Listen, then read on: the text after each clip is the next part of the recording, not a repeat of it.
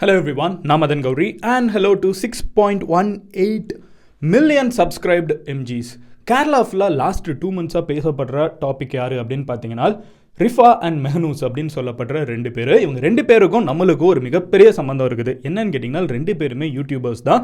ரெண்டு மாதத்துக்கு முன்னாடி அந்த பொண்ணு தற்கொலை பண்ணி இறந்து போகிறாங்க அந்த பொண்ணு தற்கொலை பண்ணி இறந்து போகிறது ஒரு பாதி பிரச்சனை தான். இன்னொரு பாதி பிரச்சனை என்னன்னு பார்த்தீங்கன்னா அந்த பொண்ணு இறந்தது வந்து தற்கொலையா? இல்லை கொலையா? அப்படி அது கொலையாக இருந்துச்சுன்னா அந்த கொலைக்கு காரணமாக இருக்கிறது கூடவே இருக்கிற கணவனா? உலகத்துக்கு வந்து எங்களை மாதிரி சந்தோஷமான ரெண்டு பேரே இல்லை அப்படின்னு காமிச்சுக்கிற ரெண்டு பேருக்குள்ளேயே சண்டை வந்து மெஹனூஸ் அப்படின்னு சொல்லப்படுற அந்த பையனே வந்து அந்த இருபது வயசு ரிஃபா அப்படிங்கிற ஒரு சின்ன குழந்தையோட அம்மாவை கொண்டுட்டானா பையன் இப்போ அப்ஸ்காண்ட் ஆயிருக்கான் இன்னும் கேரளா போலீஸ்னால பிடிக்க முடியலை. ஸோ இந்த கேஸ் என்ன அப்படிங்கிறத சொல்ல ஆரம்பிக்கிறேன். தப்பு அந்த பையன் மேலே இருக்கும்னு நினைக்கிறீங்களா இல்லையாங்கிறத நீங்கள் சொல்லுங்கள் ஸோ முதல் விஷயத்துலேருந்தே வர ஆரம்பிப்போம். ஃபர்ஸ்ட் விஷயம் என்ன அப்படின்னு பார்த்தீங்கன்னா இந்த கதை ஆரம்பிக்கிறது ஆல்மோஸ்ட் ரிஃபாக்கு பதினஞ்சு வயசு இருக்கிறப்போ ஆல்மோஸ்ட் ஒரு five or six years flashback ஓகேவா அந்த ஒரு காலகட்டத்தில் ரிஃபாவும் சரி மெஹனூஸும் சரி ரெண்டு பேருமே வந்து அறிமுகம் இல்லாமல் டிக்டாக் மூலியமாக மட்டுமே வந்து தெரிஞ்சவங்களா இருந்துட்டு இருக்காங்க அப்போ சோஷியல் மீடியா வந்து டிக்டாக் ரொம்ப ஃபேமஸ் கரெக்டாக கோவிடுக்குலாம் முன்னாடி. ஸோ டிக்டாக்ல வந்து ரெண்டு பேருமே தனித்தனியாக வீடியோஸ் போடுற நபர்கள். அப்போ வந்து ரெண்டு பேருக்கும் வந்து மியூச்சுவலாக இன்ட்ரெஸ்ட் வந்து ஒன்றா சேர்ந்து டூவெட் வீடியோஸ்லாம் போட ஆரம்பிக்கிறாங்க. ரெண்டு பேருக்கும் பிடிக்க ஆரம்பிக்குது. அப்போமே பார்த்தீங்கன்னா வந்து மெஹனூஸ் அப்படின்னு சொல்ல பையன் பேர் வந்து மெஹனூஸ் பொண்ணு பேர் வந்து ரிஃபா ஓகேவா அவங்க ரெண்டு பேருக்கும் நடுவில் ஒரு ஆறு வயசு கிட்ட வித்தியாசம் இருக்குது. மெஹனூஸ் அப்படிங்கிற பையன் வந்து இருபத்தோரு வயசு இருக்கு. ரிஃபா அப்படிங்கிற பொண்ணுக்கு வந்து பதினஞ்சு வயசு இருக்குது. அப்போமே அவங்க ரெண்டு பேருமே வந்து லவ் பண்ண ஆரம்பிக்கிறாங்க. லவ் பண்ண ஆரம்பிச்சதுக்கப்புறம் இதை வீட்டில் வேற போய் சொல்கிறாங்க வீட்டில் வந்து அந்த பொண்ணோட அப்பா அம்மா இருந்துக்கிட்டு பயங்கர ஷாக்குறாங்க நம்ம பதினஞ்சு வயசு படிச்சுட்டு இருக்க டென்த் ஸ்டாண்டர்ட் படிக்கிற பொண்ணுக்கு இன்னும் லவ் ஒழுங்காக போய் படி அப்படின்னு சொன்னால் ரிஃபா இருந்துக்கிட்டு இல்லை நாங்கள் இப்போ உங்ககிட்ட பெர்மிஷன் தான் கேட்குறோம் இப்போதைக்கு நாங்கள் வந்து பெர்மிஷன் மட்டும் தான் கேட்டு வச்சுக்கிறோமே தவிர இப்போமே நாங்கள் கல்யாணம் பண்ணணும்னு சொல்ல பெர்மிஷன் கொடுங்க அப்படின்னு சொல்கிறாங்க அவங்க வீட்லேயும் சரி என்னானாலும் பொண்ணு கேட்டுட்டா நம்மக்கிட்ட தானே வந்து பெர்மிஷன் வரைக்கும் கேட்குற நல்ல நியாயமான பொண்ணாக இருக்கா அப்படின்னு சொல்லிட்டு ரெண்டு பேர் வீட்லேயும் வந்து அவங்க ரெண்டு பேருக்கு என்கேஜ்மெண்ட்டும் பண்ணி வைக்கிறாங்க.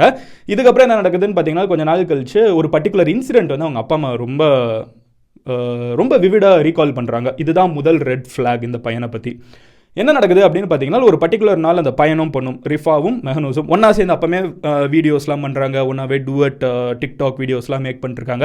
சோஷியல் மீடியாவில் ரொம்பவே ஃபேமஸான நபர்கள் ரெண்டு பேருக்குமே லேக்ஸ் ஆஃப் ஃபாலோவர்ஸ் இருக்காங்க. அப்போலேருந்தே பில்ட் பண்ணது. அப்படி ஒரு டைம் வந்து அவங்க மாலுக்கு போனப்போ நல்லா ஞாபகம் வச்சுக்கோங்க ரெண்டு பேருமே எல்லாருக்குமே தெரியும் ஓகேவா ரெண்டு பேரும் மாலுக்கு போகிறாங்க போன இடத்துல கண்டிப்பாக சில பேர் பார்ப்பாங்க தெரிஞ்சவங்கலாம் இருப்பாங்கல்ல. அந்த மாதிரி மாலுக்குள்ளே ஃபேமஸாக இருக்கிற ரெண்டு பேர் இருக்கிற நேரத்தில் ரிஃபா அப்படிங்கிற ஒரு பொண்ணை வந்து அவளோட பழைய ஃப்ரெண்டு ஏதோ ஒரு பையன் வந்து பேச வந்திருக்கான். பேச வந்தப்போ ஆங்காரமான மெஹனூஸ் பையன் இருந்துக்கிட்டு பாய் ஃப்ரெண்ட் இருந்துக்கிட்டு என்ன பண்ணியிருக்கான்னா ரிஃபாவை அங்கேயே அரைஞ்சிருக்கான்.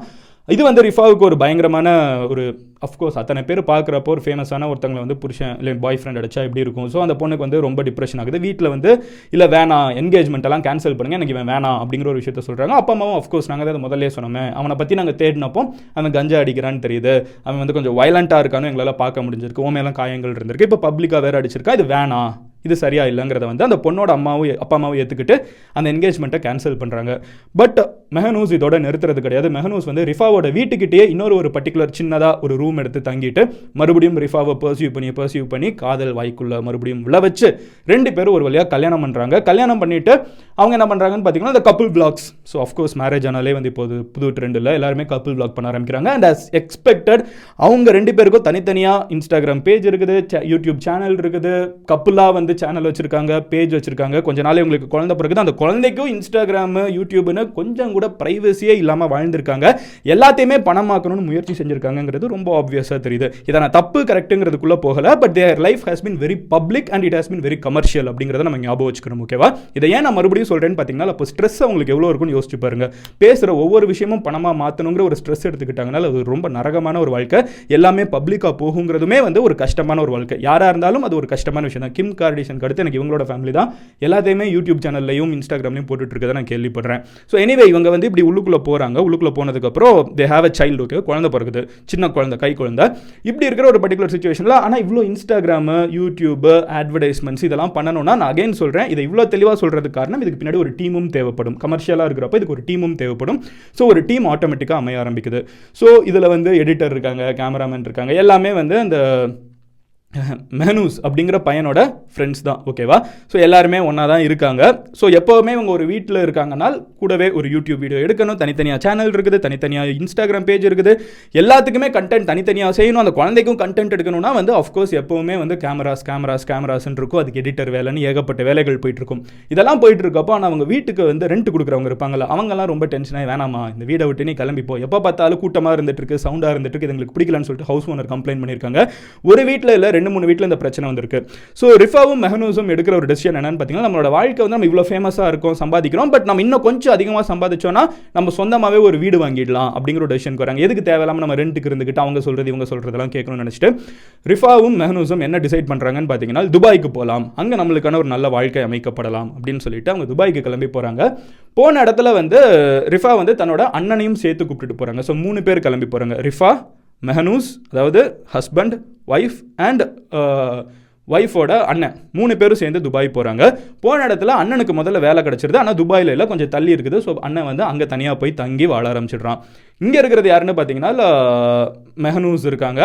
அண்ட் ரிஃபா ரெண்டு பேரும் இருந்துகிட்ருக்காங்க அதுக்கப்புறம் என்ன ஆகுதுன்னு பார்த்தீங்கன்னா குழந்தையும் கையில் இருந்துட்டு இருக்கு. ஸோ வேலையும் தேடிட்டு இன்ஸ்டாகிராம் யூடியூப் வீடியோஸையும் போட்டுக்கிட்டு குழந்தையும் கையில் வச்சுக்கிட்டு இன்னொரு ஒரு நாட்டில் மேனேஜ் பண்ணுறது கஷ்டமாக இருக்குங்கிறதுனால ரிஃபா என்ன முடிவு பண்ணுறாங்கன்னா குழந்தைய வந்து நான் அப்பா அம்மா கிட்ட ஊரில் கேரளாவில் விட்டுட்டு வந்துட்டேன்னு சொல்லிட்டு துபாயிலேருந்து ரிஃபா தனியாக கிளம்பி கேரளாவுக்கு வந்து வீட்டில் வந்து குழந்தைய கொடுத்துட்டு திருப்பி போகிறப்போ மெஹனூஸ் என்ன சொல்கிறாங்கன்னு பார்த்தீங்கன்னா நீங்கள் நம்ம எடிட்டர் நம்மளுக்கு இங்கே தேவைப்படுறாங்க. அங்கே நம்ம கேங்காக இருந்து பழகிட்டோம். இங்கே நம்மளுக்கு எடிட்டர் கேமராமேன் இதுக்கெல்லாம் ஹெல்ப் பண்ணுறதுக்கு ஒரு ஆள் வேணும்னு சொல்லிட்டு இவங்களோட பழைய கேங்கில் கேரளாவிலேருந்து ஒரு கேங்கில் இருந்து ஒரு பையனை மறுபடியும் கூப்பிட்டு போகிறாங்க ஸோ இப்போ துபாயில் ஹஸ்பண்ட் ஒய்ஃப் அண்ட் ஹஸ்பண்டோட ஒரு ஃப்ரெண்டு இந்த யூடியூப் சேனலுக்கு அப்புறம் இன்ஸ்டாகிராமுக்கு ட்விட்டருக்குலாம் ஹெல்ப் பண்ணுறதுக்கு ஒரு பையன். ஸோ டிக்டாக்கு ஸோ எல்லாருமே வந்து ஹெல்ப் பண்ணுறதுக்கு டிக்டாக் இந்தியாவில் பேண்டுன்னு யோசிச்சிங்கன்னா இந்தியாவில் தான் பேண்டு துபாயில் வந்து டிக்டாக் இன்னும் ரொம்ப ஃபேமஸான விஷயம். ஓகேவா ஸோ டிக்டாக் இன்ஃப்ளூயன்சஸ் கேரளாவில் இருக்கிறவங்க துபாய்க்குன்னு எக்ஸ்க்ளூசிவாக இருக்கவங்க ஏகப்பட்ட பேர் இருக்காங்க. அதை நான் துபாய் போனப்போ தான் தெரிஞ்சுக்கிட்டேன். Anyway coming back to topic என்னன்னு பார்த்தீங்கன்னா ஸோ இந்த மூணு சோஷியல் மீடியா மெயினாக இருக்குது நாலு சோஷியல் மீடியா இருக்குது.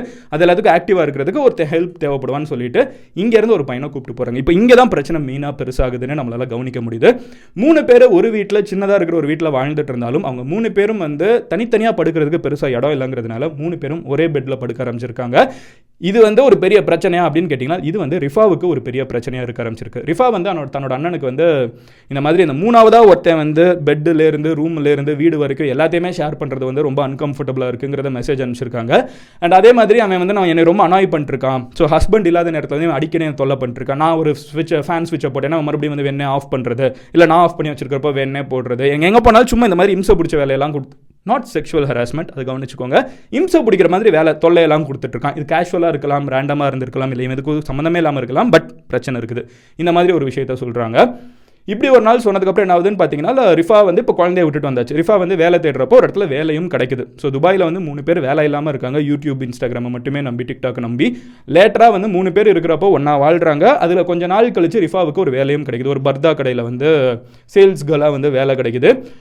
அதே மாதிரி அந்த பையனுக்கு ஆனால் இன்னும் வேலை கிடைக்கல. மெஹனூஸ்க்கு வந்து பெருசாக வேலை கிடைக்க ஆரம்பிக்கல. அந்த இன்னொரு பையன் வந்து சும்மா தான் வீட்டில் இருந்துட்டு இருக்கான். ஸோ மூணு பேரும் இருந்துட்டு இருக்காங்க. ஓகேவா இப்படி இருக்கிற ஒரு பர்டிகுலர் நாள் இருந்துக்கிட்டு பிப்ரவரி டுவெண்ட்டி எயித் அன்னைக்கு நைட் வந்து ரிஃபா தன்னோட வீட்டுக்கு வந்து ஃபோன் பண்ணி வீடியோ காலில் பேசுகிறாங்க எங்கள் கேரளாவில் அவங்க அப்பா அம்மா கிட்ட ஃபோன் பண்ணி வீடியோ காலில் பேசுகிறாங்க குழந்தை எல்லாத்தையும் பார்க்குறாங்க பார்த்துட்டு சொல்கிறாங்க நான் என்னோட வீசா வந்து ரெண்டு வருஷத்துக்கு எக்ஸ்டெண்ட் பண்ண போகிறேன் இங்கே வேலையெல்லாம் கிடச்சிருச்சு ரெண்டு வருஷத்துக்கு என் வீசாவை எக்ஸ்டெண்ட் பண்ண போகிறேன் நான் இங்கேயே சம்பாதிச்சு நல்ல காசோட வீட்டுக்கு வந்து நான் சொந்தமாக ஊருக்கு வந்து சொந்தமாக கேரளாவில் ஒரு வீடு கட்டணும்னு நினைக்கிறேன் அப்படிங்கிற எல்லாத்தையும் சொல்லிட்டு ஃபியூச்சர் பிளான்ஸில் ரொம்ப ஸ்ட்ராங்காக இருக்குது கவலைப்படாதீங்க. நான் நல்லா சம்பாதிச்சிட்டு இருக்கேன். நான் சீக்கிரமாக அங்கே வந்துடுவேன் அப்படிங்கிற எல்லா விஷயத்தையும் சொல்கிறாங்க இது எல்லாத்தையும் சொல்லிட்டு நாலு மணி நேரம் கழித்து கேரளாவில் அவங்க அப்பா அம்மாக்கு இன்னொரு ஒரு ஃபோன் வருது. அந்த ஃபோனில் ரிஃபா வந்து தற்கொலை பண்ணி இறந்துட்டாங்கன்னு ஒரு நியூஸ் வருது.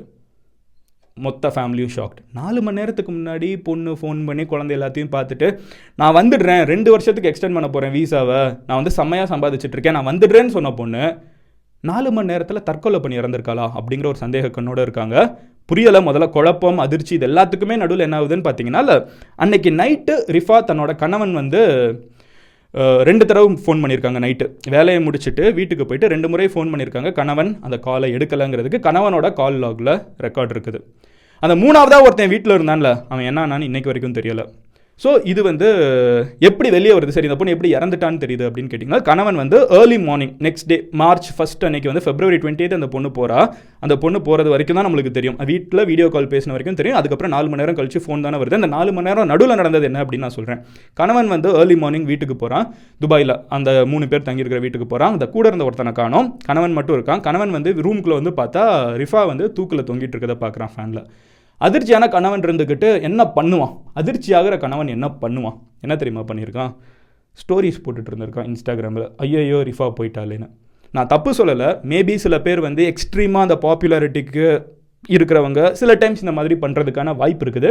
But that was an odd behaviour அப்படிங்கிறது being a influencer myself நான் சொல்லணும். ஏன்னா வந்து அது ரொம்ப ஆடாக இருக்குது. பொண்டாட்டி செத்தப்போ இன்ஸ்டாகிராமில் ஸ்டோரி போட்டுட்டு ஐயோ பொண்டாட்டி போயிட்டா. அதை எடுத்து யூடியூப்பில் ஷேர் பண்ணி அதுக்கு வியூஸ் வாங்குறதுங்கிறது வந்து ஒரு வித்தியாசமான பிஹேவியராக தான் இருக்குது. இது வந்து ஃபஸ்ட்டு ரெண்டாவது ரெட் ஃப்ளாக் முதல்ல அங்கே அடித்தது இது ரெண்டாவது ரெட் ஃப்ளாக் அதுக்கப்புறம் என்ன ஆகுது அப்படின்னு பார்த்தீங்கன்னா கூட இருந்த ஒருத்தன் என்னன்னு தெரியல அதை பற்றி பேசவே இல்லை.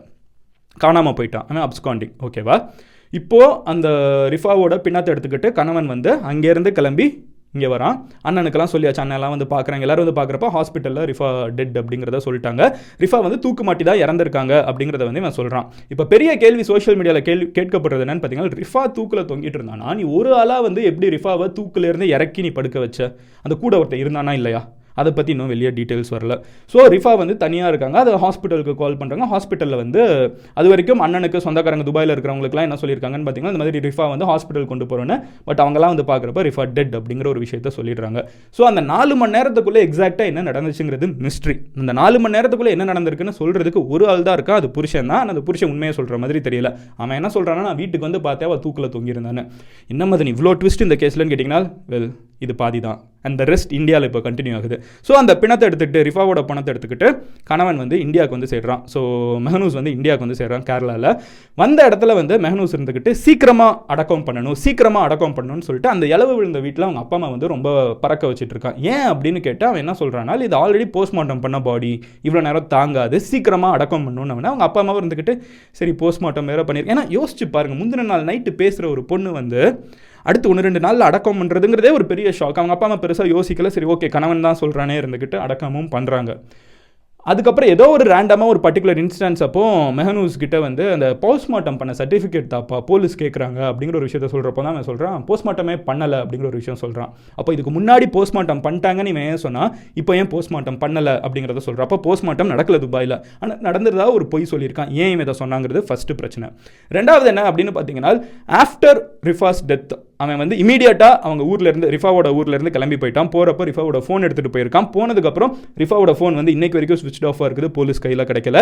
அதே மாதிரி அந்த குழந்தைய பார்க்குறதுக்கோ இல்லை குழந்தை எப்படி இருக்குன்னு கேட்குறதுக்கு அவன் பெற்ற குழந்தை எப்படி இருக்குன்னு கேட்குறதுக்கு இன்றைக்கு வரைக்கும் ஆள் ரெண்டு மாதமாக பெருசாக எதுவுமே பேசவே கிடையாதுங்கிறது இன்னொரு ஒரு மிகப்பெரிய பிரச்சனைன்னு சொல்கிறாங்க இதில் என்னன்னு பார்த்தீங்கன்னா இதுக்கப்புறம் மெஹனூஸ் இருந்துக்கிட்டு ஏகப்பட்ட Kerala YouTube channel interviews TV channel இன்டர்வியூஸ்னு இருந்துக்கிட்டு எனக்கு மெஹனு எனக்கு வந்து மெஹனூஸ் இருந்துக்கிட்டு என்ன சொல்கிறான்னு பார்த்தீங்கன்னா எனக்கு பொண்டாட்டி தான் எல்லாமே எல்லாமேன்னு சொல்கிறான் ஆனால் பொண்டாட்டி இறந்ததை பற்றி அவன் பெருசாக ரிமோர்ஸ் அப்படிங்கிறத காமிச்சிக்கிறானே தவிர அதே நேரத்தில் அவன் உண்மையிலே உண்மையை தான் சொல்கிறானாங்கிற கேள்வி வந்து கேரளா ஃபுல்லாக கேட்கப்பட்டுட்டு இருக்குது இதில் எல்லாத்தையும் விட ஒரு மிகப்பெரிய ரெட் ஃப்ளாக் என்னன்னு பார்த்தீங்கன்னா இப்போ ரிஃபாவோட அப்பா அம்மா சொல்கிறாங்க இல்லை அவன் வந்து ரொம்பவே அடிப்பாங்கிற சந்தேகம் எங்களுக்கு ஆல்ரெடி இருந்திருக்கு. இந்த போஸ்ட்மார்ட்டமே வந்து அவன் பொய் சொன்னது வந்து எங்களுக்கு இன்னும் சந்தேகத்தை உருவாக்கியிருக்கு. நடுவில் கூட வந்து கல்யாணம் ஆனதுக்கப்புறம் ஒரு டைம் வந்து அயன் ராடை வச்சு ரிஃபாவோட காலை அடித்ததில் ரிஃபாவுக்கு காலில் ஃப்ராக்சர் ஆகியிருக்கு அப்படிங்கிற ஒரு டீட்டெயிலாக அவங்க அப்பா அம்மா இல்லை பொறுமை இன்னும் சொல்லுங்களேன் அப்படின்னு சொல்கிற மாதிரி எல்லாம் முடிஞ்சதுக்கப்புறம் இப்போ டெலிவிஷன் இன்டர்வியூஸில் சொல்லிட்டு இருக்காங்க. மாத்திருபூமியில் நான் இதை வாசித்தேன் அப்புறம் வந்து அடிக்கடி அடிக்கிற பழக்கம் இருக்குது. எங்கள் முன்னாடியே எங்கள் பொண்ணை போட்டு அடிச்சிருக்கான். ஸோ இந்த ஃபிசிக்கல் வயலன்ஸ் அப்படிங்கிறது வந்து மெஹனூஸ்க்கும் ரிஃபாவுக்கும் நடுவில் ரொம்பவே அதிகமாக காமனாக இருந்திருக்குங்கிறத வந்து அவங்க அப்பா அம்மா சொல்கிறாங்க அதே மாதிரி அந்த போஸ்ட்மார்ட்டம் நடந்தது பொய்யா மறைச்சிருக்கான் அப்படிங்கிறதெல்லாம் தெரிஞ்சோம்னா அவன் மேலேயே கேஸ் போடுறாங்க. கேஸ் போட்ட கொஞ்ச நாள்லேயே என்ன ஆகுது கொஞ்ச நேரத்தில் என்ன ஆகுதுன்னு பார்த்தீங்கன்னா போலீஸ் வந்து இவன் மேலே ஆக்ஷன் எடுக்கலாம் அப்படிங்கிற ஒரு விஷயத்தை தேடி போகிறப்போ ஆல் அப்ஸ்கான் இன்னைக்கு வரைக்கும் அப்ஸ்காண்டாகவே இருக்கான். அதே நேரத்தில் இன்னொரு சைடு நீங்கள் பார்த்தீங்கன்னா ரிஃபாவோட அப்பா அம்மா இருந்துக்கிட்டு போஸ்ட்மார்ட்டம் பண்ணாமல் பொண்ணை வந்து புதைச்சிட்டோம். போஸ்ட்மார்ட்டம் பண்ணணும் அப்படின்னு சொல்லிட்டு அவன் மேலே சந்தேகம் இருக்குதுங்கிறத வந்து கேஸ் ஃபைல் பண்ண உடனே போலீஸ் வந்து ரெண்டு மாதம் கழித்து ரிஃபாவோட பிணத்தை மறுபடியும் தோண்டி எடுக்கிறாங்க. எடுத்து போஸ்ட்மார்ட்டம் பண்ணுறதுக்கு நேத்திக்கு அனுப்பப்பட்டிருக்கு முந்தா நாள் அனுப்பப்பட்டிருக்கு ஐ மீன் லாஸ்ட் வீக் அனுப்பப்பட்டிருக்கு. இதில் வந்து இறந்தது தற்கொலைனால தான் கழுத்தில் வந்து அந்த தடம் இருக்குது அப்படிங்கிற ஒரு விஷயம் போஸ்ட்மார்ட்டமில் தெரிய வந்திருக்கு. பட் இன்னும் உடம்புக்குள்ளே இருக்கிற ஆர்கன்ஸ் எல்லாம் இருக்குல்ல அதை வந்து டெஸ்ட் பண்ணல. அதை கெமிக்கல் டெஸ்ட் பண்ணுறப்போ தான் அதில் உள்ள ஏதாவது விஷம் இருந்துச்சா இல்லை ஏதாவது சாப்பிடக்கூடாது சாப்பிட்ருந்தாங்களா அப்படிங்கிற டீட்டெயில்ஸ்லாம் வரும். அந்த டெஸ்டிங் போயிட்டுருக்குது. பட் இது எல்லாத்துக்கும் நடுவில் சந்தேகத்தை எழுப்புகிற ஒரு முக்கியமான விஷயம் என்னென்னு பார்த்தீங்கன்னா கூடவே ஒரு பையன் இருந்தான்ல. அவன் எங்கே போனான்? அவன் ஏன் காணாமல் போனான்? அப்படிங்கிற ஒரு கேள்வி. ரெண்டாவது மெஹனூஸ் அப்படின்னு சொல்லப்படுற அந்த ஹஸ்பண்ட் வந்து ரொம்பவே நியாயமான ஆளாக இருந்தால் அவன் ஏன் அப்ஸ்காண்ட் ஆகணும் ஏன் போலீஸை பார்த்து ஓடணும் அப்படிங்கிற ஒரு கேள்வி இருக்குது இது எல்லாத்தையும் போக அடிஷ்னலாக ஒரு பர்டிகுலர் இன்ஃபர்மேஷன் இது எதுக்கு இன்டர்நெட்டில் சுற்றுதுன்னு தெரியல. இருந்தாலும் நான் வாசித்தேன் மேபி இந்த கேஸ்க்கு இது ஹெல்ப் ஆகும்னு நினச்சிங்கன்னா அதையும் நான் சொல்கிறேன் மெஹனூஸ் வந்து ஒரு டைம் ரிஃபாவோட ஃபோனை பார்க்குறப்போ அந்த ஃபோனை வந்து அடிக்கடி செக் பண்ணுற பழக்கம் இருக்குன்னு நினைக்கிறேன். அதில் வந்து ரொம்ப நார்மலாக இருந்திருக்குது. மெஹனூஸ் வந்து அடிக்கடி ஃபோனை செக் பண்ணிருக்கான். பட் அவனோட ஃப்ரெண்டோட ஃபோனை ஒரு டைம் செக் பண்ணுறப்ப இன்னொரு ஒரு பையன் எங்கள் மூணு பேரை தங்கியிருந்தாங்களா? அவன் கிடையாது. கேரளாவில் இருக்கிற இன்னொரு ஒரு பாஷா I guess I don't know I'm not sure but இன்னொரு ஒரு பையனோட ஃபோனை செக் பண்ணுறப்போ ரிஃபா கூட ரொம்ப நிறைய பேசின டெக்ஸ்ட்ஸ் எல்லாமே இருந்திருக்குது. பட் ரிஃபாவோட ஃபோனில் அது எதுவும் இல்லை. ஸோ ரிஃபா வந்து அந்த டெக்ஸ்ட் எல்லாத்தையும் கணவன் கிட்டேருந்து தெரியக்கூடாதுன்னு டெலீட் பண்ணிருந்தாங்களா அது ரேண்டமான சேட்டாக இருக்கலாம் இல்லை என்ன சேட்டாக இருக்குங்கிறதுலாம் எனக்கு தெரியாது. பட் இந்த இன்ஃபர்மேஷன் எல்லா நியூஸ்லையும் இதையும் சேர்த்து சேர்த்து கொண்டு போயிட்டு இருக்காங்க ரிஃபாவை கேரக்டர் அசாசினேட் பண்ணுறதுக்கு மீடியா ட்ரை பண்ணுதா இல்லையாங்கிறதுலாம் எனக்கு தெரியல. இல்லை ரேண்டமாக கூட அவங்க சேட்டை டெலிட் பண்ணியிருக்கலாம். ஆனால் அதுக்கும் இந்த கேஸ்க்கும் பெருசாக சம்மந்தம் இருக்கிற மாதிரி எனக்கு தோணல. எனக்கு வந்து மறுபடியும் மறுபடியும் சுற்றி ஏன்னா இந்த இன்ஃபர்மேஷனை சொன்னதே வந்து இவன் தான் மெஹனூஸ் தான். சம்மந்தமே இல்லாமல் இந்த கேஸை எப்போவோ நான் செக் பண்ணேன் அப்படிங்கிறது வந்து ஏதோ யூடியூப் இன்டர்வியூவில் ரொம்ப நாள் கழிச்சு சொல்கிற சம்மந்தமே இல்லாமல் so I felt it's more of a distraction character assassinate பண்ணுற மாதிரி தான் இருக்குது. அண்ட் மோர் ஓவர் அவளோட ஃபோனே அவங்ககிட்ட தான் இருக்குது. அவன் என்னனாலும் சொல்லலாம். டெலி டெலிட் பண்ணி விட்டு இல்லை அப்படின்னு சொல்ல யாருக்கு தெரிய போகுது? கமிங் பேக் டு டாபிக் என்னன்னு பார்த்தீங்கன்னா இந்த வீடியோவோட முடிவில் நான் உங்ககிட்ட கேட்கணும்னு நினைக்கிறது. மெஹனூஸ் வந்து ரிஃபாவோட மரணத்துக்கு ஏதாவது ஒரு விதத்தில் காரணமாக இருந்திருப்பான்னு நினைக்கிறீங்களா? இல்லையா? அப்படிங்கிற ஒரு சிம்பிளான கொஸ்டின் தான். என்னையை பொறுத்தளவுக்கு மெஹனூஸ் காரணமாக இருப்பான்னு தோணுது. பட் ஆனஸ்ட்டாக மெஹனூஸ் மட்டும் காரணமாக இருப்பான்னு தோணல. அவனோட நண்பன் அங்கே கிளம்பி வந்தான்ல மூணு பேராக ஒரு வீட்டில் தங்கியிருந்தாங்களே அவனுக்கும் இந்த கேஸுக்கும் ஏதோ முக்கியமான சம்மந்தம் இருக்குங்கிறது எனக்கு ரொம்ப ஸ்ட்ராங்காக தோணுது. But again who am I just YouTuber who reads different cases right எனக்கு தெரில எல்லாத்தையுமே நம்ம கேரளா போலீஸ்க்கு ஃபைனலி விடுவோம். ப்ராபப்ளி ஒரு ஒன் ஆர் டூ வீக்ஸில் இந்த கேஸை பற்றின next update probably the conclusion என்னங்கிறது தெரிய வந்துடும் அப்போ நம்ம இன்னொரு வீடியோவில் மேக் பண்ணுவோம்.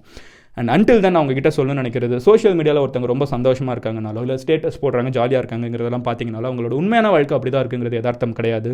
சோஷியல் மீடியா ஒரு மாயை அப்படிங்கிறத மட்டும் ஞாபகம் வச்சுக்கோங்க. Share maximum love you all take care bye sis